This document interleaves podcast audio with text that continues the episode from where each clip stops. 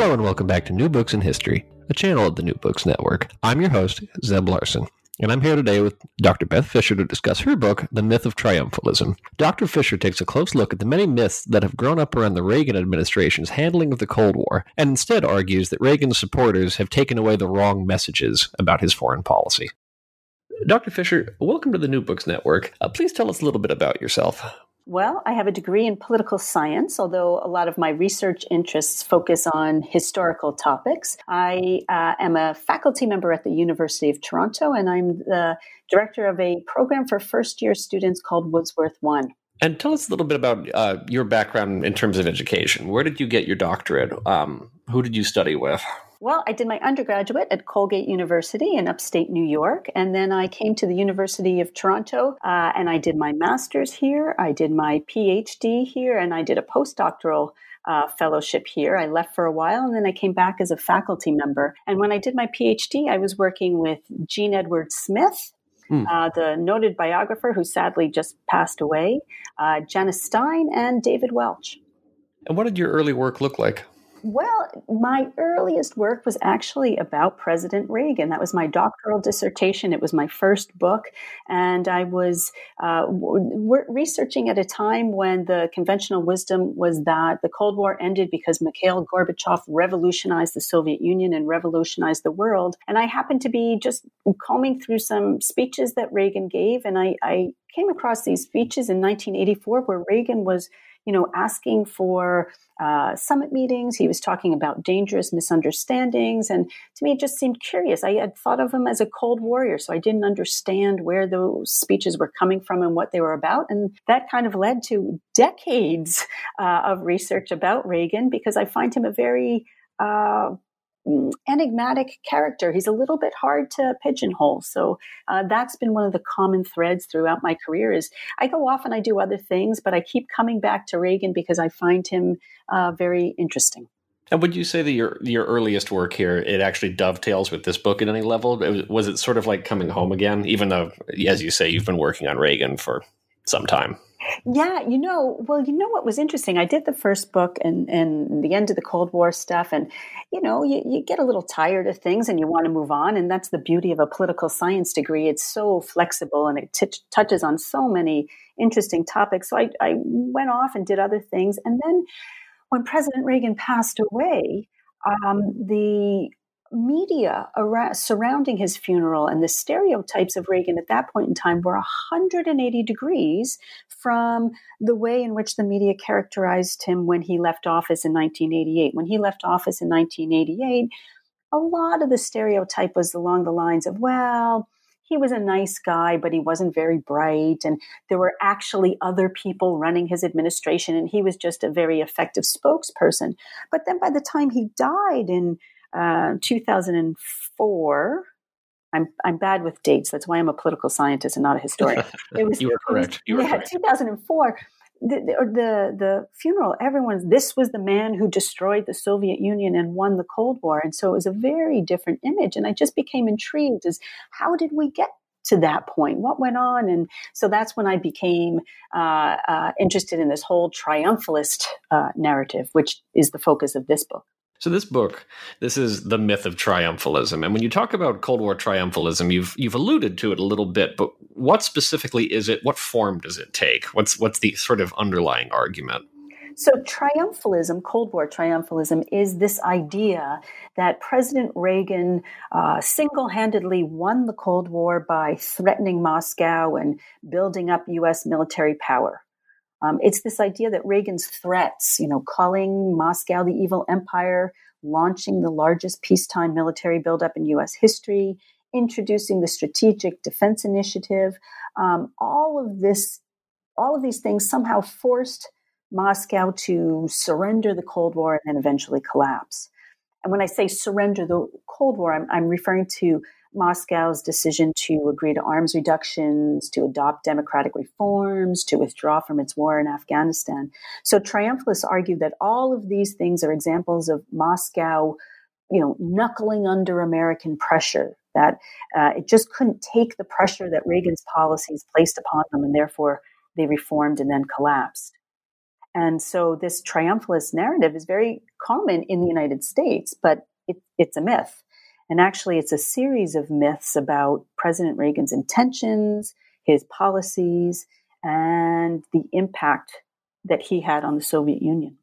Now, out of curiosity, who's been responsible for propagating this myth? Because it has been propagated. As you know, this was not the narrative that existed in 1989, for example. But my whole childhood, this this was sort of the accepted story. So, where did it come from? Well, you know, in the beginning, so shows the Reagan administration left office in 1988, and a couple of the uh, biographies in the early 90s by American officials. For example, Defense Secretary Weinberger argued that we had this large military buildup, and look what happened. The Soviet Union agreed to arms reductions and reforms, and, and therefore it must have been our arms buildup and our policies that forced the Soviet Union to change its behavior.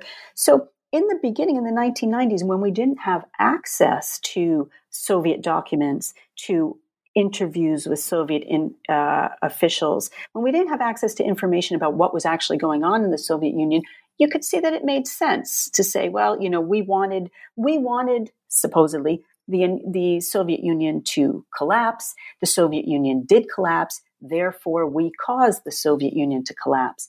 But you know, uh, there after you know beginning in the mid to late 1990s a lot of information came out of the soviet union sometimes more information than was coming out of the of the united states. And we got uh, much more information about what was going on in moscow what the discussions were in moscow uh, what the key issues were. And now if you do a lot of research on on soviet decision making as i did for this book you can see that there's a whole number of reasons that explain why the Soviet Union did what it did, and it really wasn't uh, acquiescing to American pressure.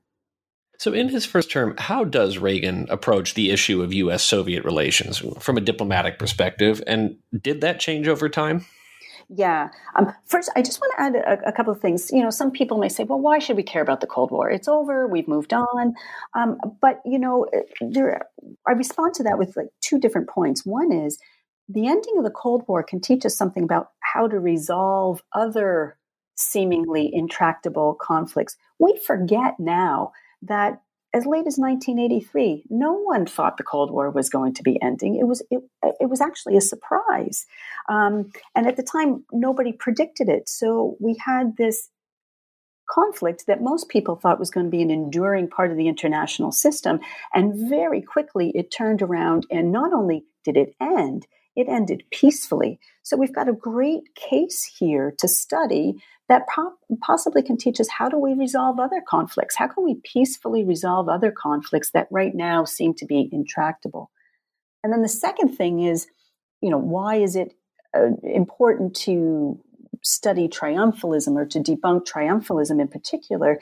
And that's because triumphalism not only claims to explain the past, you know, how the Cold War ended, it also prescribes how to conduct current foreign policy and future foreign policy. And the logic is well, Reagan uh, was stunningly successful. He, he forced the Soviet Union to collapse and enabled us to win the Cold War by calling them names and building up military power. So that's what current presidents should do. Current presidents should build up military power, issue threats, avoid negotiations, and pursue regime change. And you know, none of that is supported by the evidence from the time. So uh, it, it, it's really important to study this period. Um, but sorry, back to your initial question, which is uh, how did Reagan's approach to U.S. Soviet relations change over his first term? Um, it's important to remember that when President Reagan took office, the economy was really weak.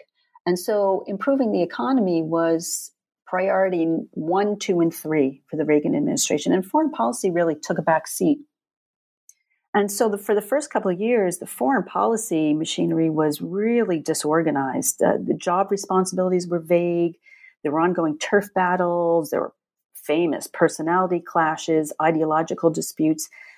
And this resulted in a lot of uh, turnover in the administration. The Reagan administration went through three national security advisors and two secretaries of state in the first term alone. So, for the first couple of years, US policy toward the Soviet Union was really little more than name calling coupled with a, a military buildup. And by the fall of 1983, Reagan's approach was causing growing alarm around the world. There was this growing fear that we were sliding toward a superpower war. So the European allies were privately contacting the administration and asking them, asking that the president be, as they said, less shrill. Uh, international media outlets were claiming that you know superpower relations had never been so bad since the Cuban Missile Crisis. And, and even the Vatican was alarmed. The Vatican sent a mediator trying to smooth things over between Moscow and, and Washington. And in 1983, when Time magazine did its retrospective of 1983, the, you know, the year and in, in the end of the year issue, they said that the, the descent towards war was the defining feature of 1983. So the situation by 1983 had become extraordinarily tense. Um, in part owing to this, in large part owing to Reagan's threats and the buildup. And what the public didn't know at the time in 1983, but was that in November, there had been a near miss. There had been a serious war scare, um, which had really rattled uh, President Reagan. And in, November, NATO had been conducting an exercise, a planned military exercise, and the Soviets had mistaken it to be uh, the beginning of a nuclear attack on them. They thought that this was the start of a nuclear war.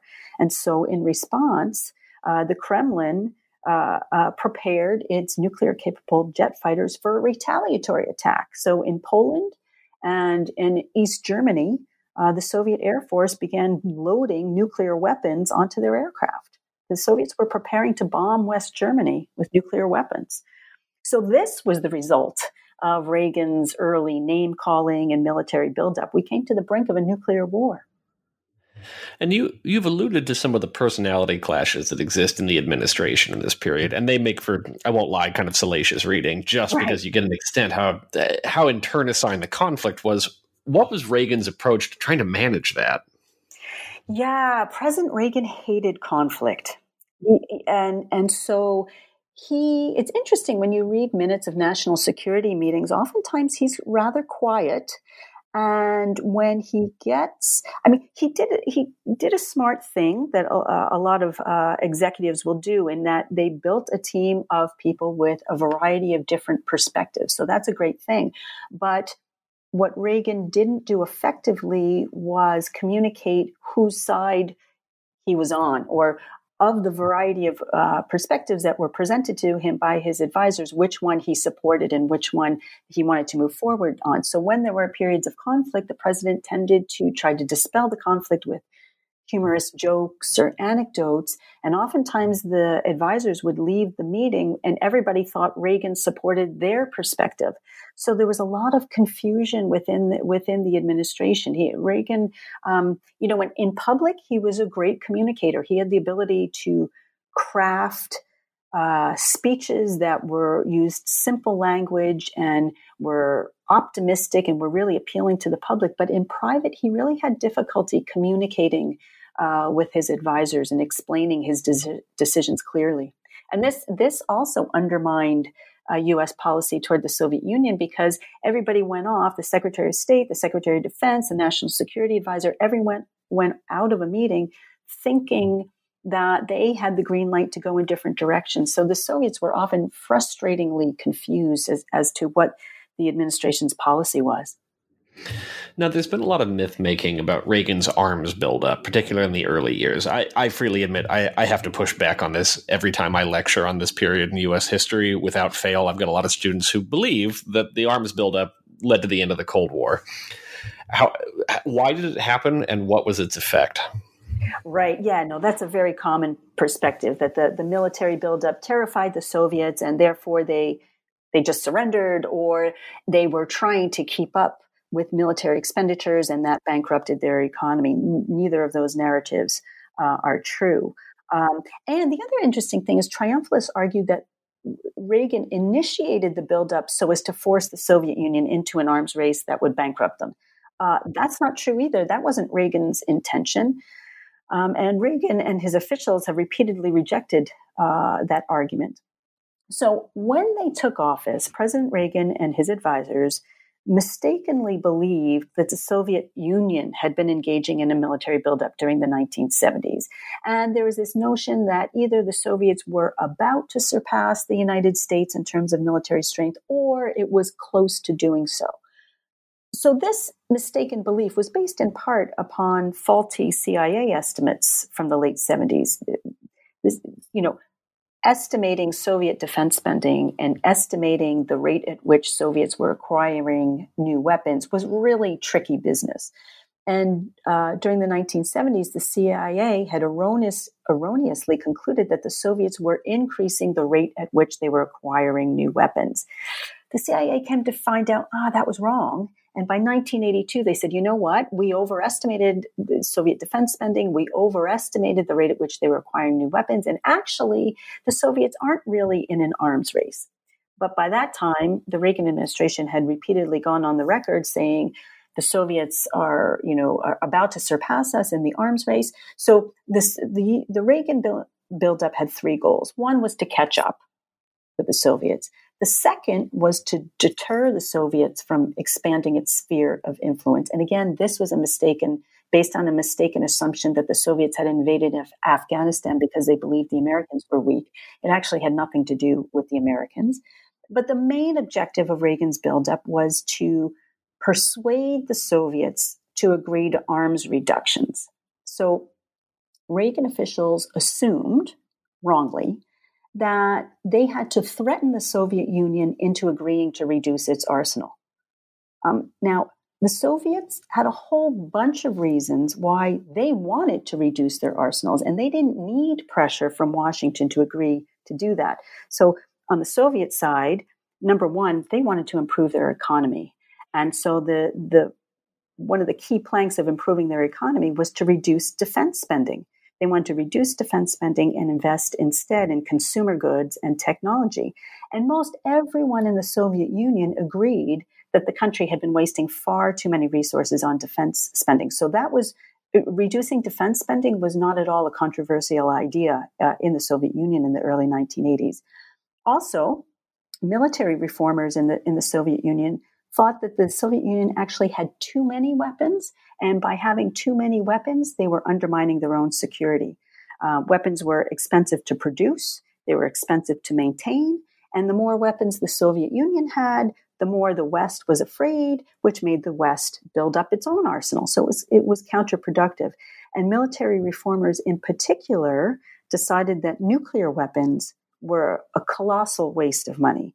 They were expensive, they could never be used because of their destructive capacity. And they caused fear in the West, which prompted the United States to build up its nuclear arsenal. So nuclear weapons were worse than useless. They were counterproductive. So Soviet reformers wanted to end the arms race for a variety of financial, strategic, and security reasons.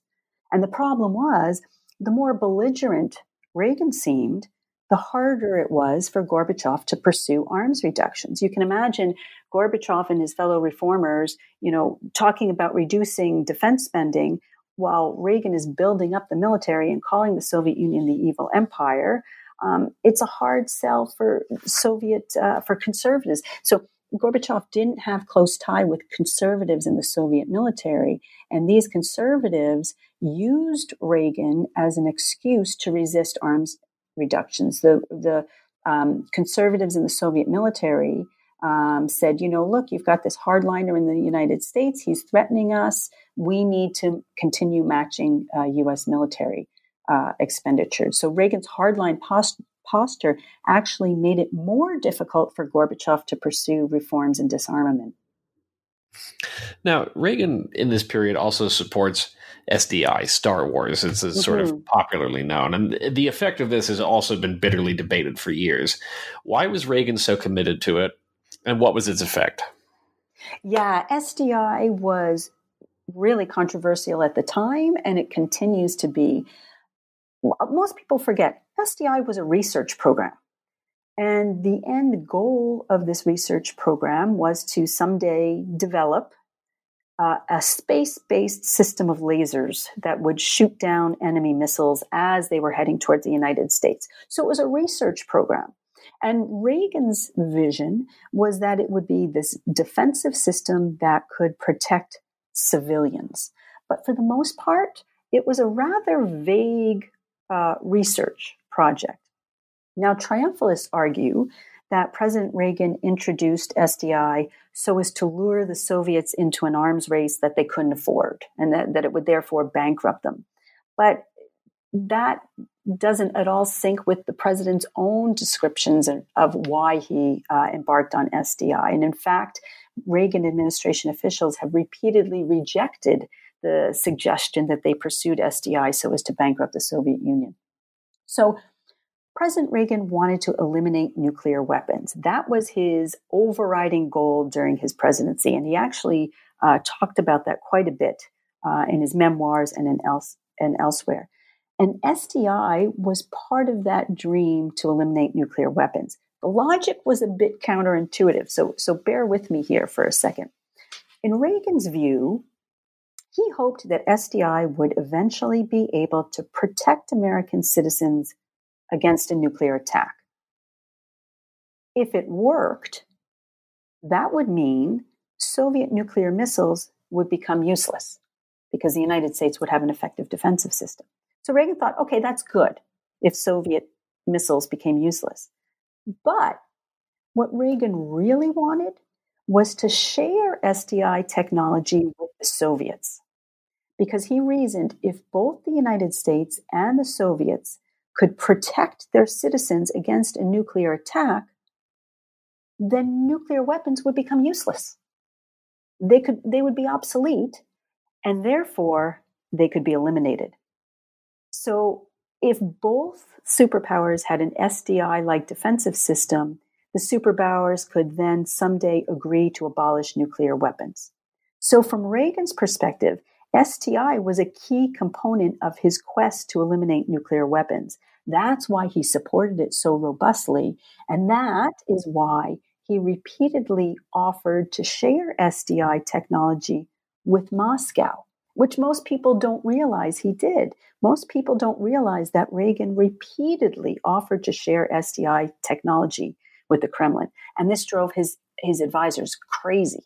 Um, they all repeatedly told the president that the United States could not, under any circumstances ever, share SDI technology with the Soviets because that would be the most massive transfer of US technology in the history of the Cold War.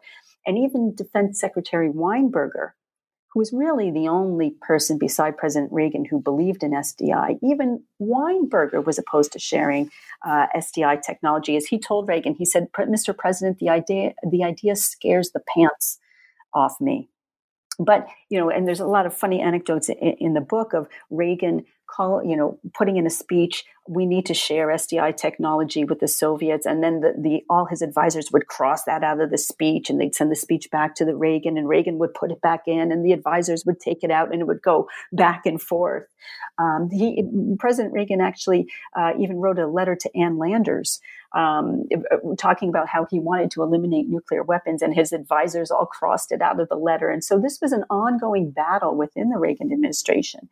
Um, the other thing I should point out is um, even though President Reagan repeatedly offered to share SDI technology during all the summit meetings and in, in private letters, the Soviets never took him seriously.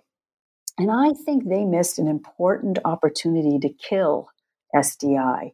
Um, there was a lot of resistance to SDI, both within the American Congress and, to be honest, within the White House. Um, and if Gorbachev had just once said, okay, I think that's a great idea, let's share SDI technology, well, the opposition to SDI in the United States would have just exploded. Everyone would have run around with their hair on fire. And it's likely that, you know, the tepid support that the president enjoyed for SDI would have evaporated along with any congressional funding. So this, to this day, I don't know why Gorbachev didn't just say, sure, great idea. Let's share SDI technology. Uh, can I just add one point? Triumphalists uh, claim that the Soviets were so afraid of SDI and American technology that the mere prospect of it compelled the Kremlin to agree to arms reductions. That's, that's just false. In fact, the Soviets had considered an SDI like plan of their own five years before uh, Reagan introduced SDI. Uh, so they had intimate knowledge of the technology. They understood how difficult it would be to build. And although they were initially alarmed by the president's proposal because they had a lot of respect for American technology, after studying it for a while, their fears largely dissipated. They thought at best uh, it would take 15 to 20 years to build and in all likelihood would never be built. And they also believed that they could counter the system pretty cheaply and pretty easily. So the Soviets never invested in an SDI project of their own. In fact, Gorbachev's advisors repeatedly counseled him to just stop talking about SDI, just to focus instead on getting the Americans to agree to arms reductions. Fascinating. Um, I'd love to dig more into that, but I want to try to keep on track with this. We've gotten a lot to Gorbachev, and there's there's a lot of rhetoric that Reagan's um, military buildup, Reagan's toughness towards the Soviet Union, is what produces a reforming politician like Gorbachev, who is very different from the people who preceded him, especially uh, Chernenko and Brezhnev. So, how it, is there any truth in that? Where does reform come from within Soviet society? Right. Yeah, that's a great question. You know, uh, part of the problem is that triumphalists never engage in a lot of research into what was going on in Moscow in the 1980s. You know, they never stopped to ask why did Moscow behave the way it did. They just assumed they behaved the way it did in response to American policies. So when you do start delving into the Soviet Union and Soviet documents and minutes from Politburo meetings and, and do interviews and uh, look at memoirs, you'll see that there was a reform movement growing in the Soviet Union since the 1950s. And by the 1980s, uh, by the end of the 1970s, there was a large contingent of people from across the political spectrum in the Soviet Union who believed that defense spending had to be restrained, that the arms race had been a waste, and that the Soviet Union needed to adopt uh, democratic reforms and, and uh, a bit of capitalism as well. So when Gorbachev entered, entered office, he had broad support for uh, uh, reforms. And, you know, in interviews and oral history conferences, one of the common themes, like, if it wasn't Gorbachev, it would have been somebody else. But the, the time had come when there was a, a, a, a large enough contingent of people who understood that reform was necessary. And the fascinating thing is that when you read minutes of Politburo meetings, you see that the, the Soviet discussions often mirror the discussions that are taking place in the White House. The Soviets wanted to reduce armaments. The Soviets wanted to improve relations. You know, they wanted to, uh, uh, Gorbachev and his reformers ideally wanted to eliminate nuclear weapons. So both the Politburo and the White House wanted the same thing. And so, in, but neither really understood the other's position. The, the, mis, the misunderstandings and the miscommunications between the two capitals was really profound.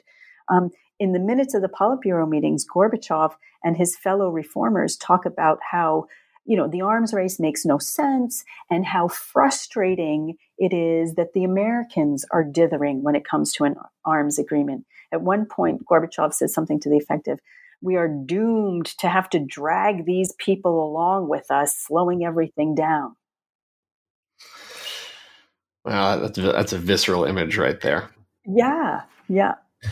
So then I want to, um, I'm curious how we arrive at the at the fact that after 85 you actually start to see very substantive arms control agreements and talks. And there are breakdowns and there are flaws in this process but it ha- it all happens very quickly. So how how do we go from this deadlock from the of the first 4 years and what ultimately pushes both sides over the line? Is it just Gorbachev dragging Reagan so to speak no, and it's interesting. Yeah, Gorbachev believes he's dragging uh, uh, Reagan, and the Americans believe that the, the, Soviets will never agree to arms reduction unless they're pressured and threatened. So it, it's really quite striking. Um, you know, uh, uh by 1984, by January 1984, the Reagan administration was changing it, it, its public face and talking more and more about peace through strength. Um, essentially, the goal, the overriding goal for the administration was arms reduction. They wanted Moscow to agree to reduce its nuclear arsenals. And as I mentioned, the administration believed that the only way Moscow would do that would it would if they faced a, a strong and threatening adversary. So from 1984 through the end of his presidency in 1988, the president's number one priority was to reduce nuclear arsenals. Actually, the administration's number one priority was to reduce nuclear arsenals. Reagan took it several steps farther. He wanted to eliminate nuclear weapons altogether. Um, and in order to do this, you need summit meetings, you need diplomacy, you need negotiations, you need trade offs. But Reagan had this idea that was absolutely radical for the time. He wanted to not just reduce nuclear arsenals, he wanted to eliminate them altogether. So people forget that before the Reagan administration came into power, most arms agreements just agreed to limit the rate at which the arsenals could continue to grow. Reagan administration said, nope, we're done with growing arsenals. What we want to do is actually now start to reduce them. And then Reagan, it's like, I don't want to just reduce, I want to eliminate them. Now, everyone, everyone thought that was a terrible idea at the time. Um, everyone thought that, you know, all of the Reagan's advisors, the arms control experts, Margaret Thatcher, and all the allies all believed that nuclear weapons were a necessary evil. Um, that they this is why there had never been any World War III. The logic was that the Soviets knew that if they started a war, the Americans could punish them by launching a nuclear attack against them.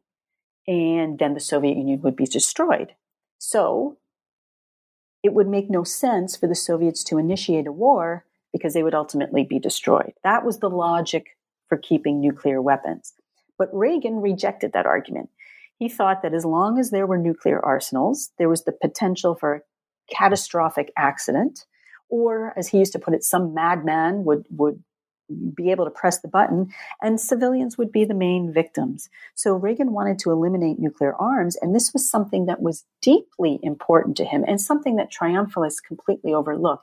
And if you read the president's biography and if you look at his diary, he talks about it quite a bit. Um, he wanted to eliminate nuclear arms. He wanted that to be his leg- legacy. So all his advisors thought this was a terribly terrible idea, and they repeatedly tried to persuade him to stop talking about it. But so for the last five years of his presidency, uh, Reagan was focused on improving relations with Moscow so that the super- superpowers could reduce, if not eliminate, their nuclear weapons.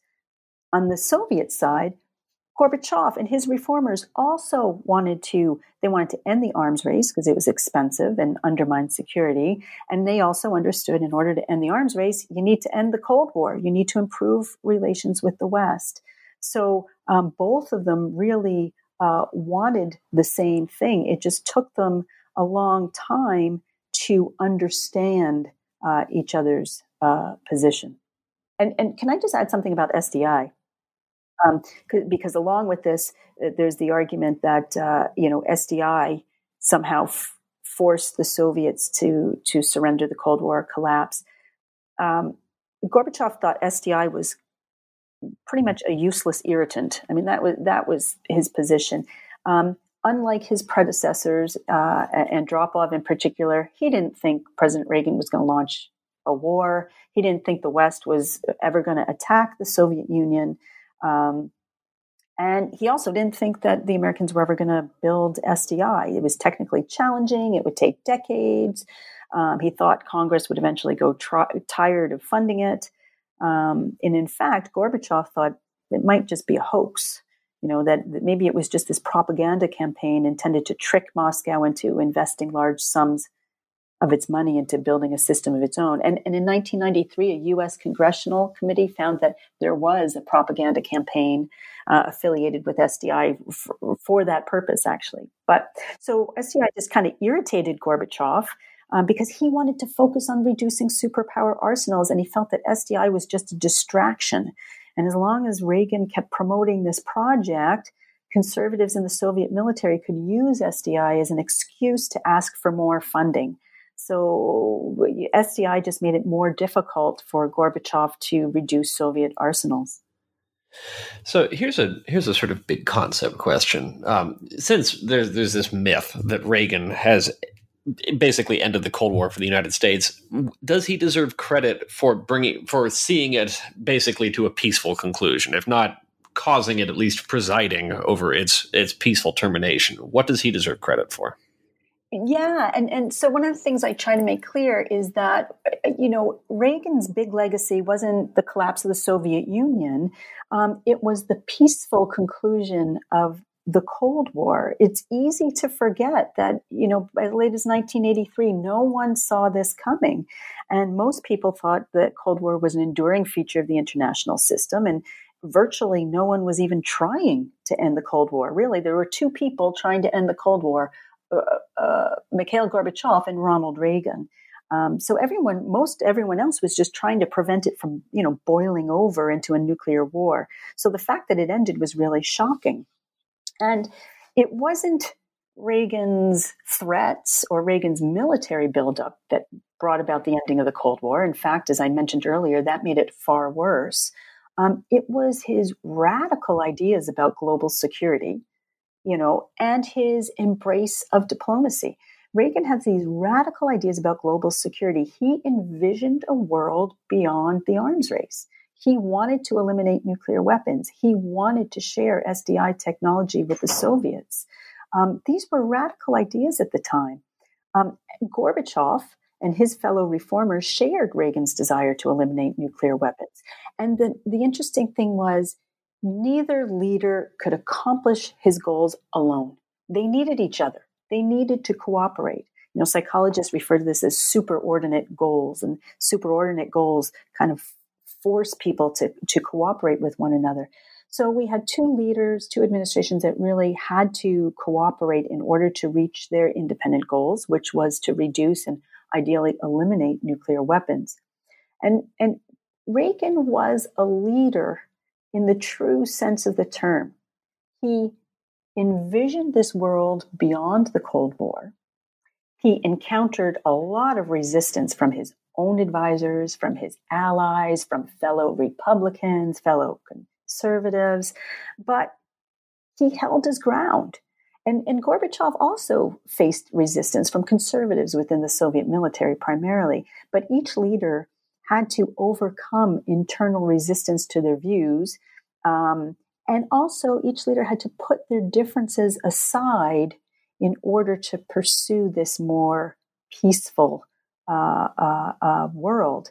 Um, Reagan always remained an anti communist, but he didn't rise above that. And he reached out to his adversary in order to pursue his vision of this more peaceful world beyond the arms race.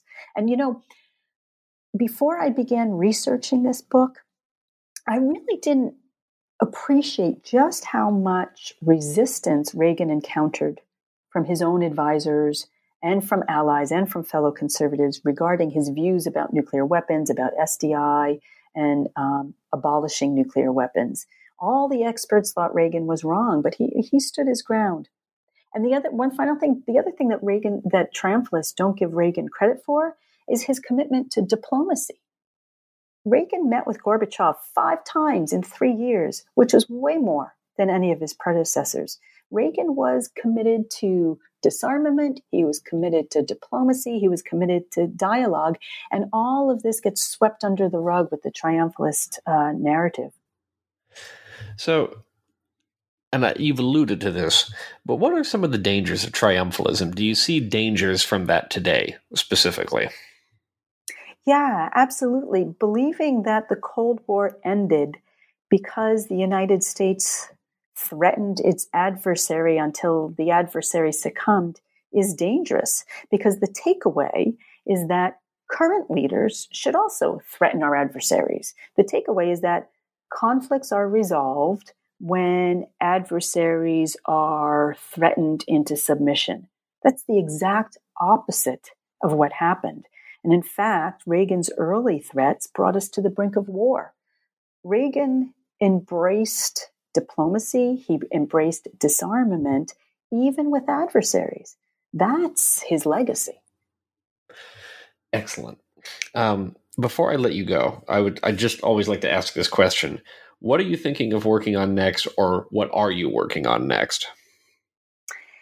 Well, I I have said to people, if I ever say I'm going to write another book about the Cold War, please slap me.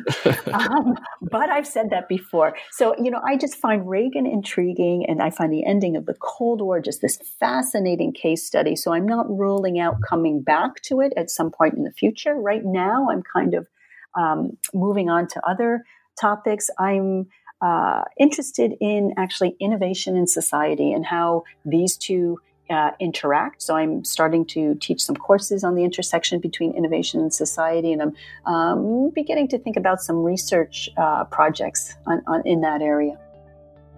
Fascinating. I look forward to seeing what you come up with. Thank you. Thank you for taking the time to talk to us today. Oh, it was a, it was a great opportunity. I appreciate it.